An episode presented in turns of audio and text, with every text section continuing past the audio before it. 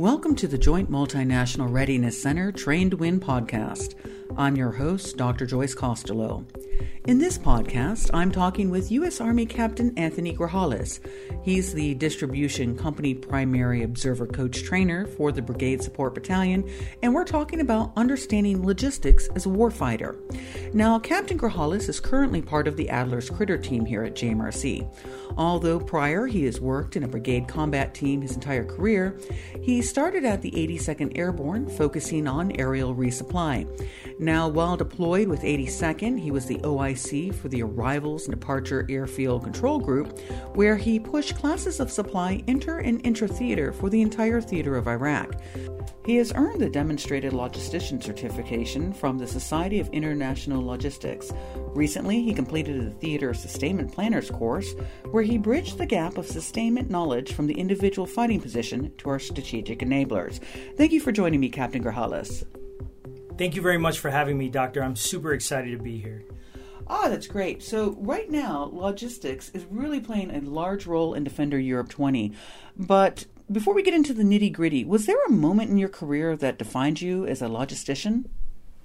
That's a great question. Actually, yes. There was a moment in my career where I truly became passionate about logistics, and that was in Iraq. It was when I got yelled at by the brigade executive officer because some bleach didn't make it on a flight. I was in charge of the uh, Arrival Departure Airfield Control Group, also known as the ADAG, and I remember hearing that some bleach had to go somewhere in Iraq. No one told me any details. The bleach never came my way, so I thought it wasn't a big deal. Well, the Brigade XO let me know how wrong I was. Turns out the bleach was to be used to sanitize some water buffaloes. Uh, it was meant to support some Marines in an outpost. Because of my snafu, the Marines went without water for about two days. He asked me if I knew the doctrinal definition of decisive operation. I honestly didn't. He explained that it is the operation that directly accomplishes the mission, and that's according to FM 3 0. That day, I failed my decisive operation. From that moment on, my outlook on logistics changed. I now understood that I was the linchpin in planning, synchronizing, coordinating, and executing the support of our forces. From that moment on, I felt the pressure, and I didn't want to let anyone down. I couldn't relax until the last piece of equipment was on its way home.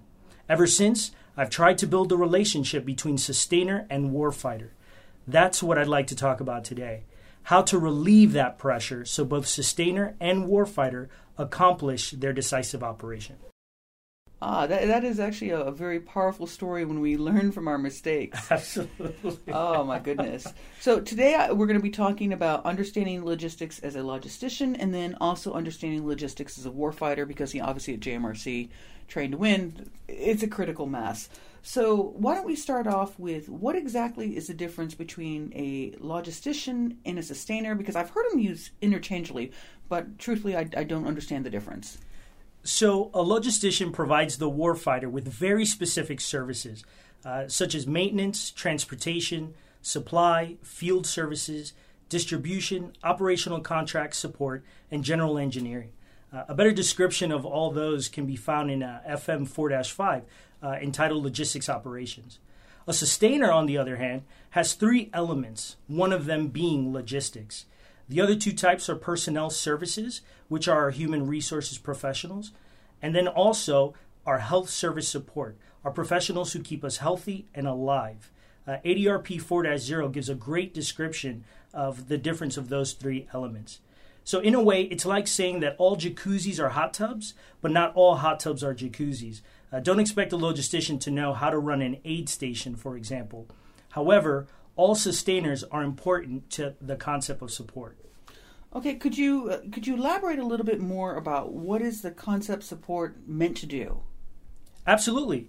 A concept of support is meant to synchronize all sustainers and sustainment in a plan that tells everyone on the battlefield how a commander will sustain their operation and their soldiers.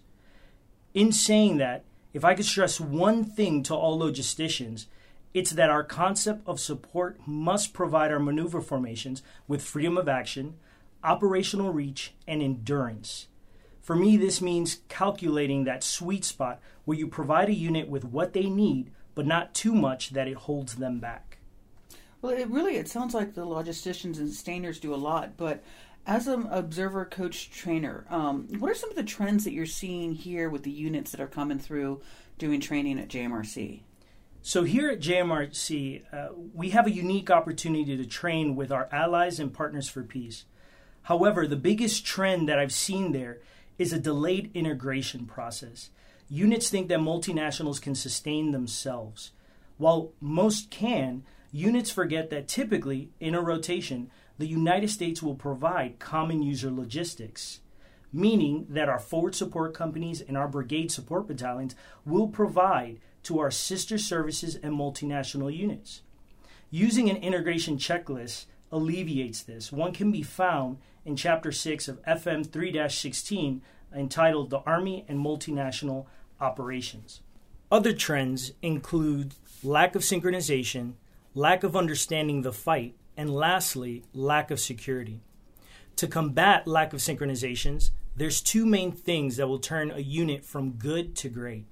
One is having an established and enforced battle rhythm that gives staffs and commanders to periodically anticipate requirements and respond to changes during the fight. You want to establish these battle rhythm events as early as possible to create a logistical shared understanding, especially with maintenance meetings, log syncs, and even dispatches. The second thing is having an accurate logistics common operating picture. That includes logistics capabilities by location that also depicts obstacles, maneuver units, situational templates, enemy locations, and fires capabilities. And this should be brief to all squad leaders. These logistic common operating pictures must account for our allies and partners and be both in digital and analog format. Next, logistic units need to tackle the lack of understanding the fight. The easiest way to do this is for all soldiers to understand the commander's intent two levels up. This helps, especially when commanders are focused on consolidating gains during transitions. It will help logisticians anticipate what's needed next, whether that's fuel, water, or ammunition. Additionally, command and control plays a pivotal role here so we can integrate warfighting functions in multinational units. Have units validate their PACE plans and understand interoperability. The last trend we see is a lack of security. Every soldier is responsible for protecting their convoys, their area of operation, and their logistics release points. Great units rehearse this, incorporating into their SOPs, and have convoy protection platforms mounted onto MTO equipment.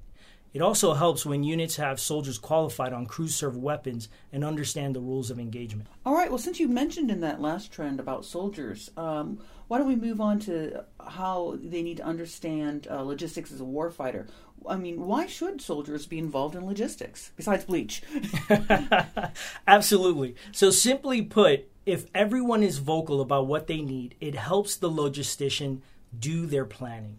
What I've noticed in my research is that all soldiers typically need the same thing throughout our entire Army's history. They care about having enough fuel to keep them moving, or let's be honest, to also keep them warm. They care about having ammunition so they can decisively engage the enemy. They also care about their next meal and whether it's hot or cold, or if they have enough water. Lastly, do they have the parts needed to fix their equipment so they can get back into the fight. Being vocal helps logisticians prioritize these needs to enable the mission. So that's interesting that you mention what a soldier needs because often there's like that gap between what a soldier wants and needs and what a logistic, logistician can actually provide. Absolutely, and and I truly appreciate that that you grasp that concept because it's very complex and describes accurately that sometimes there's friction between logisticians and maneuver units. Uh, this process requires communication using actionable statistics and implementing systems. A great way is involving everyone in your unit to have input into the log stat, also known as the logistics status report. If a logistician can understand that you're burning through wa- water because you have an entire company making sandbags in order to prepare for the defense, it helps. We need that input. The same goes for ammunition. If we know that your fires unit is providing obscuration fires, it's important we know how many rounds you have, how many rounds you need, and how many you're expending so we can plan and prioritize your resupply. So, with that resupply and the needs and the wants, um, one of the things is how can the leadership, how can they, you know, make sure that they're getting more out of their logistician that might be in their unit? Absolutely. So, the best advice I can give is synchronize your plan with your logistician. Include them in your operations process. Let them have a seat at the table, give them a voice, and lay out what your priorities are. Communicate constantly so they can anticipate changes and respond to those changes. Make sure they understand the commander's intent, and from there, a logistician can provide what you need and hopefully avoid being yelled at by their brigade XO. Well, thank you, Captain Grajales, about explaining about understanding logistics both as a log- logistician, but also understanding it as a warfighter. Thank you for taking the time to share your experience as an observer coach trainer. Thank you very much for having me. I'm super excited. I'm always here to talk about logistics. Sounds good. And to the audience, thank you for tuning in to the Joint Multinational Readiness Center Train to Win podcast. Now, make sure to subscribe to our channel so you can hear more about the frontier of training at a combat training center.